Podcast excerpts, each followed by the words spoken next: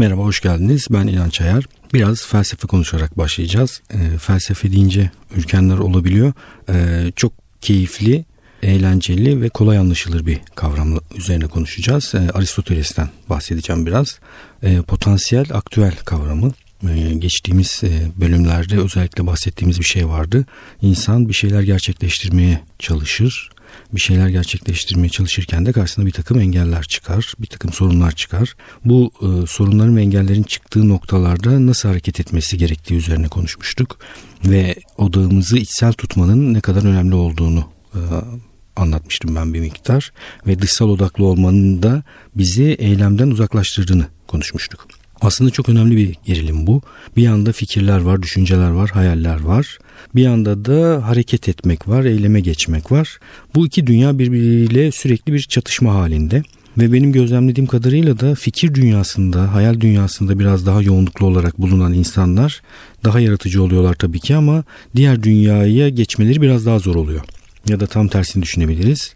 Çok hareketli, çok aksiyonlu, sürekli hareket halinde olan, bir şeylerin içerisinde bulunan, eylemde bulunan insanlar da hayal kurma ve fikir oluşturma konusunda bir takım sıkıntılar çekebiliyorlar. Aslında bu ikisini bir araya getirmek önemli olan, bu gerilimi, bu çatışmayı ortadan kaldırmak önemli olan, biraz bunun nasıl yapılacağı üzerine bu podcast serisi içerisinde eğilmeye çalışacağız. Ben tabii öğrenmeyi çok seven bir insanım.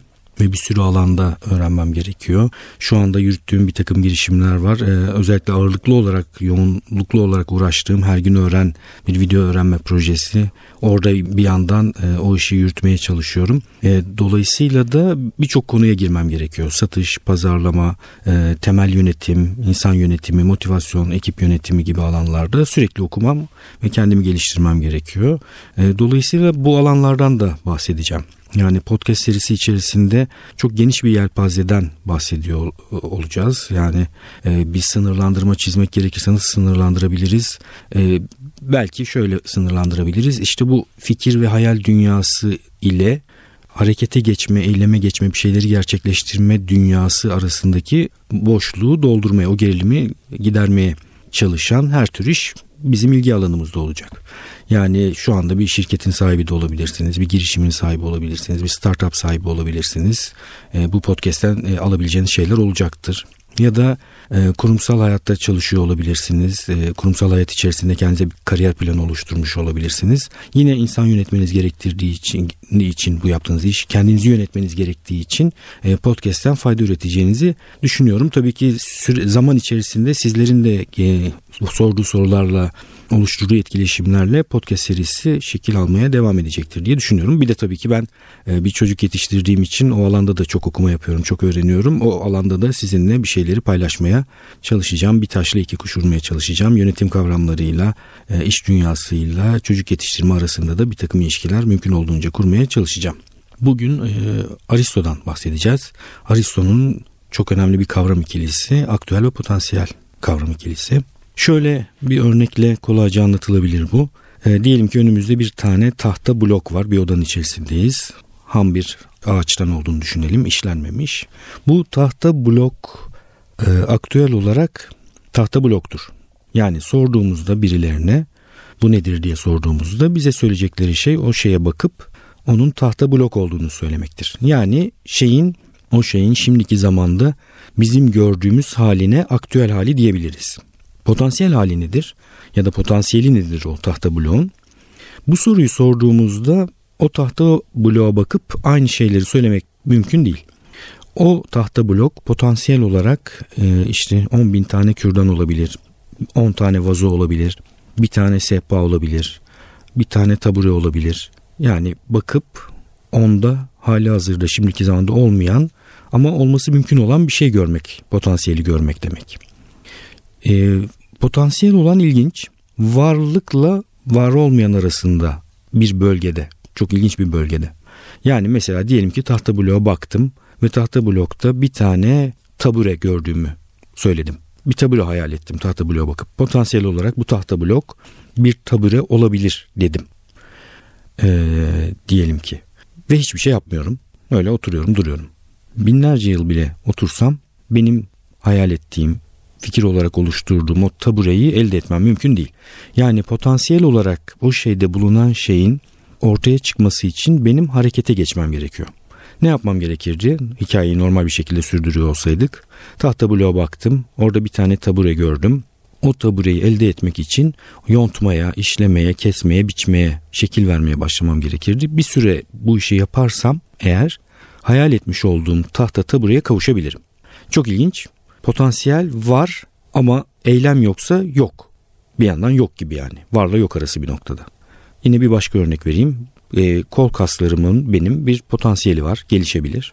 Ama hiçbir şey yapmazsam, oturursam, harekete geçmezsem bir gelişim olmaz. Ne yapmam gerekir? Benim kol kaslarımı potansiyeline ulaştırmam için çalışmam gerekir, egzersiz yapmam gerekir, işte protein almam gerekir, uygun koşulları oluşturmam gerekir, uyumam, uyanmam gerekir, arada bir çalışmayı bırakmam, arada bir yoğun çalışmam gerekir. Bu şeyleri yaparsam, yani o potansiyelin açığa çıkması için gerekli şeyleri yaparsam o potansiyel açığa çıkmış olur. Aktüel hale gelir. Çok ilginç. Ben böyle bunun adeta böyle hayatın sırrı gibi bir şey olduğunu düşünüyorum.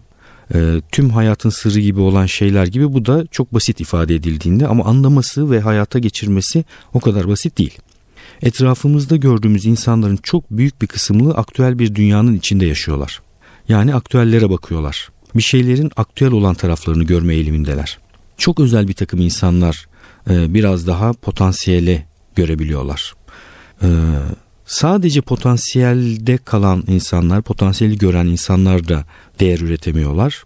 Aslında şeylere bakıp onların aktüel hali dışındaki mümkün olan bir potansiyel hali görüp onu açığa çıkarmaya çalışan insanlar asıl değeri üreten insanlar diye düşünüyorum. Yani kendi etrafınıza baktığınızda siz de örneklerini görmüşsünüzdür. Mesela geçtiğimiz bölümlerde konuşmuştuk, işte sınıfındaki matematik başarısının iyi olmadığını söyleyen bir öğretmen aslında o başarının aktüel hali üzerinden konuşuyor. Ya da o çocukların aktüel hali üzerinden konuşuyor. Ya da bir kaynak farklı farklı insanlara teslim edildiğinde farklı farklı sonuçlar çıkmasının nedeni de bu. Çünkü farklı farklı insanlar aynı kaynağın bir kısmı sadece aktüel olanıyla bir şey ortaya çıkarmaya çalışıyor. Bir kısmı potansiyeli daha iyi görüyor ve çok daha iyi bir şey ortaya çıkarıyor. Ve bir ortaya dağılım çıkmış oluyor. Yani şeylere baktığımızda ağırlıklı olarak eğilimimizin aktüeli görme yönünde olduğunu bilmemiz ve bununla mücadele etmemiz gerekiyor. Yani bunu tersine çevirmeye çalışmamız gerekiyor. Bu eğilimi tersine çevirmek. Ben bu tersine çevirme kavramının da çok önemli olduğunu düşünüyorum. Yani özellikle nasıl anlatabilirim tersine çevirme kavramını? Sezgi karşıtından biraz konuşmuştuk. Sezgi karşıtı kavramının ne olduğundan. Tersine çevirme kavramını da şöyle bir örnekle anlatayım. Ben mesela bir dönem National Geographic'te bir belgesel vardı. Onu izliyordum. Çok severek. Köpeklere fısıldayan adam. Belgeseli izleyenler vardır aranızda. Belgeselde değildi aslında, böyle bir keyifli program. Bir tane uzman var. Köpekler konusunda uzman bu kişi. Ve köpekleri eğitmeye çalışıyor. İşte sahipleri geliyor. Köpeklerinde olan problemleri söylüyorlar. O da işte bu problemleri gidermeye çalışıyor. Böyle keyifli bir, eğlenceli bir program. Ben bu programı bir tür öğrenme programı gibi izlerdim çoğunlukla. Bir bölümden bahsedeceğim size. Hong Kong'da bir kafe işleten birisi uzmana ulaşıyor. Uzmanın adını hatırlamıyorum bu arada şimdi. Ve uzmana diyor ki, uzman geldiğinde, ben diyor bir kafe işletiyorum. Köpek kafesi, yani insanların köpekleriyle birlikte gelebildiği bir kafe.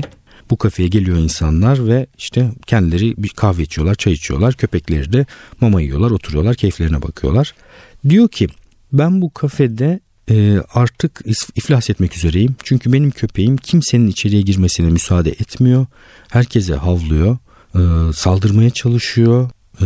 İflas edeceğim diyor. Yani bu köpekte bir problem var. Yani bir şekilde başka köpeklerle ve başka insanlarla geçinemiyor. Bu sorunu nasıl gidebiliriz diye aklıma siz geldiniz. Size başvurmak istedim diyor. Uzman tamam diyor, bir bakalım. Köpekle biraz çalışmaya başlıyor. Çalışıyor. İşte çeşitli komutlar veriyor. Komutları uygulayıp uygulamadığına bakıyor. Köpeği alıp gezdiriyor biraz. Sonra sahibiyle birlikte köpeği gezdiriyor. Ve bir süre sonra sahibine şöyle bir şey söylüyordu. Köpekte hiçbir problem yok. benim sizinle çalışmam gerekiyor. Ben çok eğlenmiştim o noktada. Ve adam da böyle çok enteresan bir şekilde, şaşkın bir şekilde bakmıştı. Yani köpeklere fısıldayan adamı çağırıyor. Köpeğindeki bir takım sıkıntıları anlatıyor. Sonra teşhis kendisine konuyor.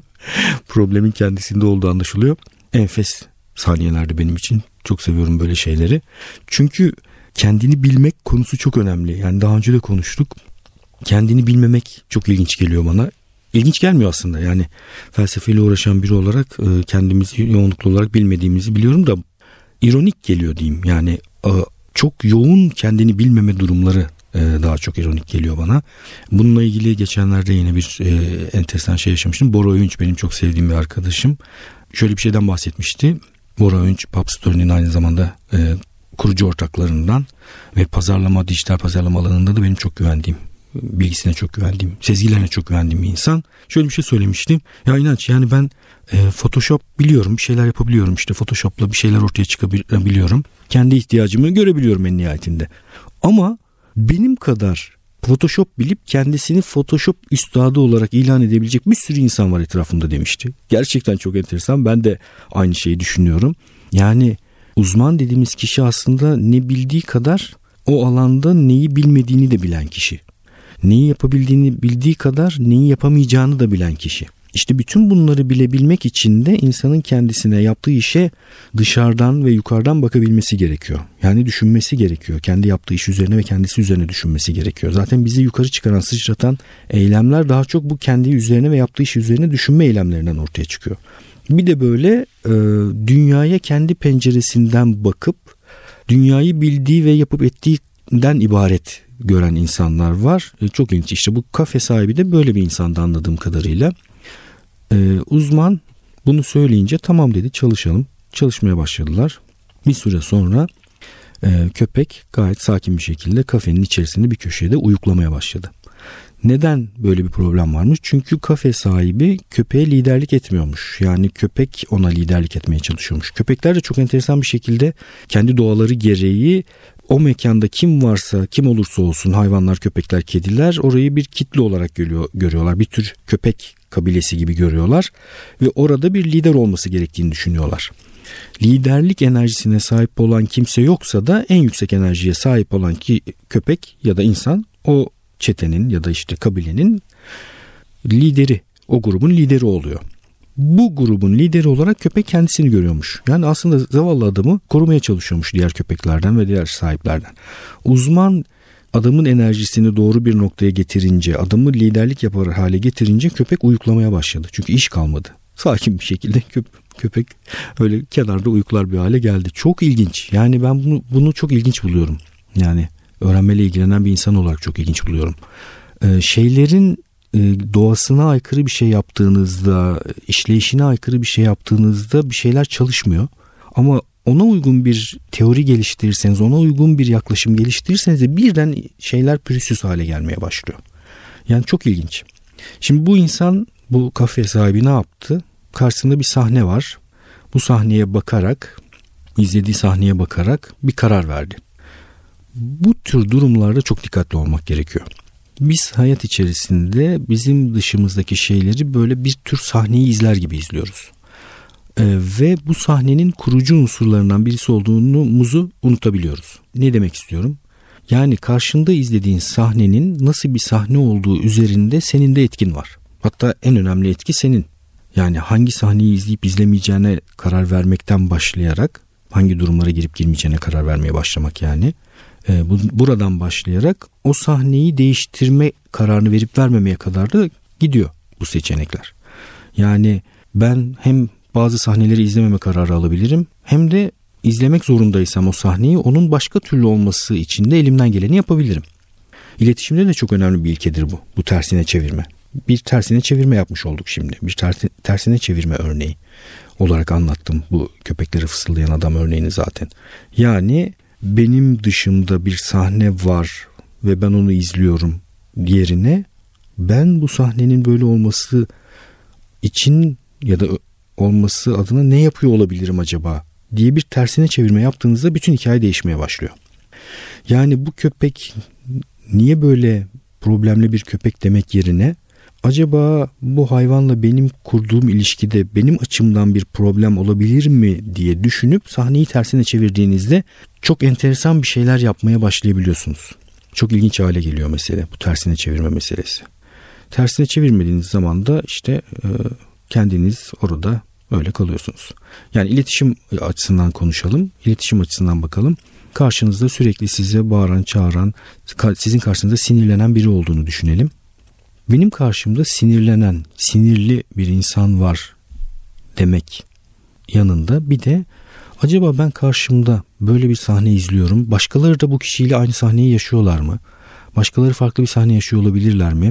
Ya da benim karşımda böyle ellerini kollarını sinirlice hareket ettirerek bir şeyler yapıyor olmasının bir sorumlusu da ben olabilir miyim diye düşünüp bu noktada müdahale etmeye çalıştığınızda sahneyi değiştirebiliyorsunuz.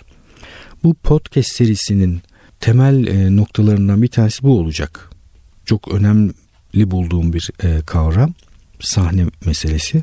Yani biz karşımızda gördüğümüz sahneye, hayat sahnesi diyelim ona, nasıl müdahalelerde bulunabiliriz? Şeyi hatırlıyorsunuz herhalde, fatura kuyruğu sahnemizi, meşhur fatura kuyruğu sahnesi. Bir daha hatırlayalım onu, şu meşhur fatura sahnesini tüylerimiz diken diken olarak. Podcast'te bu noktadan, bu bölümden dalan birileri varsa aramızda eski bölümleri de izlemesini tabii ki tavsiye ediyorum.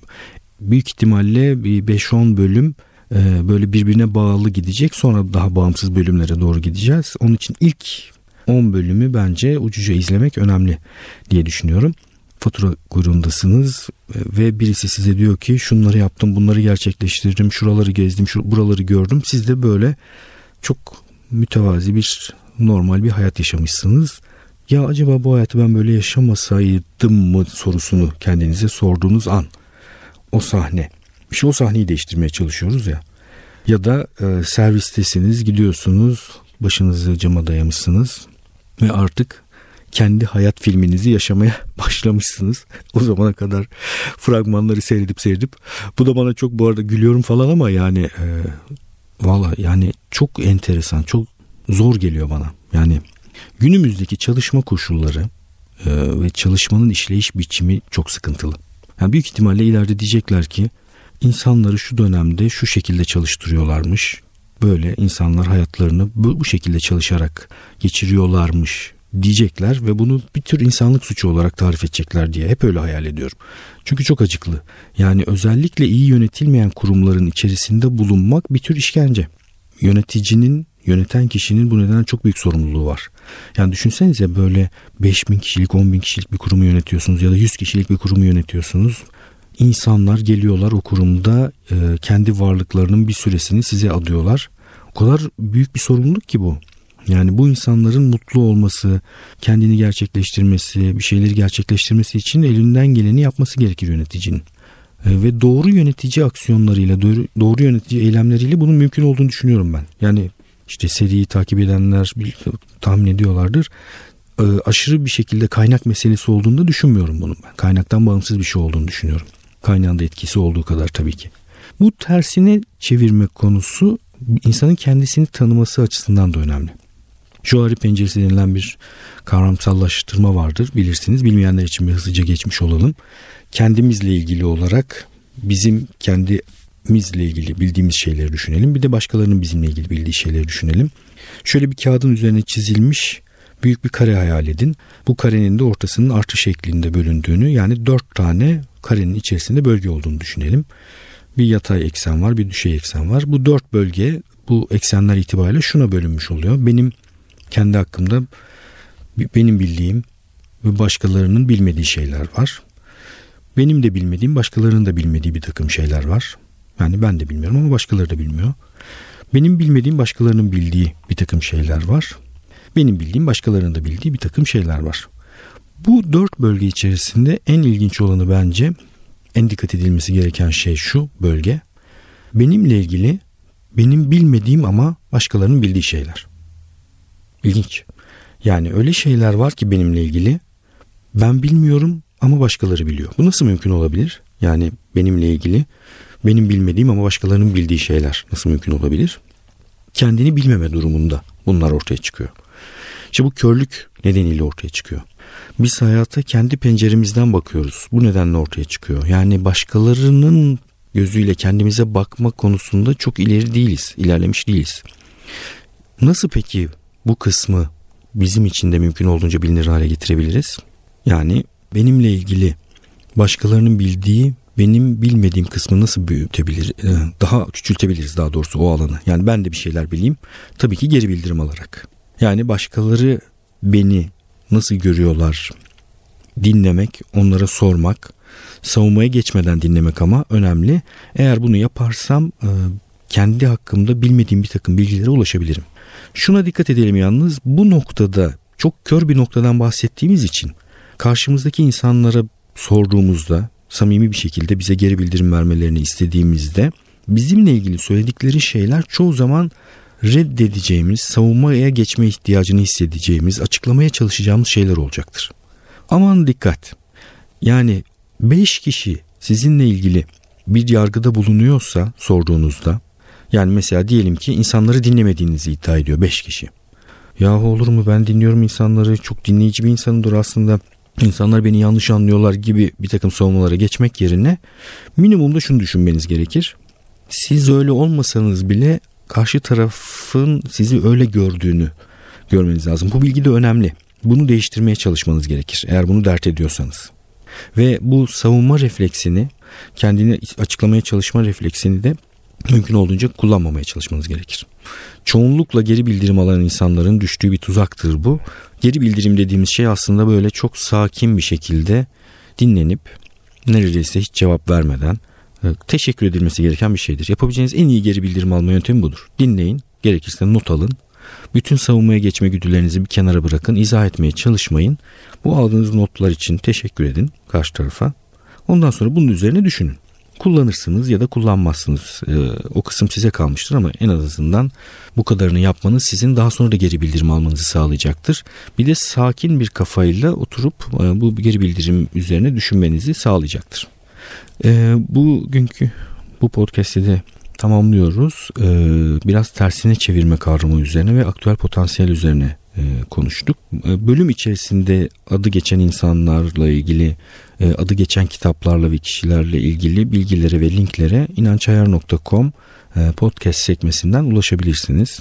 Mümkün olduğunca bölümle ilgili bilgileri oraya ben koymaya çalışacağım. Bunun dışında podcast'te ele alınmasını istediğiniz bir soru varsa, bir mesele varsa kafanızı kurcalayan ya da bizimle paylaşmak istediğiniz bir şeyler varsa her zaman yazabilirsiniz. E-posta gönderebilirsiniz. Mümkün olduğunca cevaplamaya çalışacağım. Görüşmek üzere.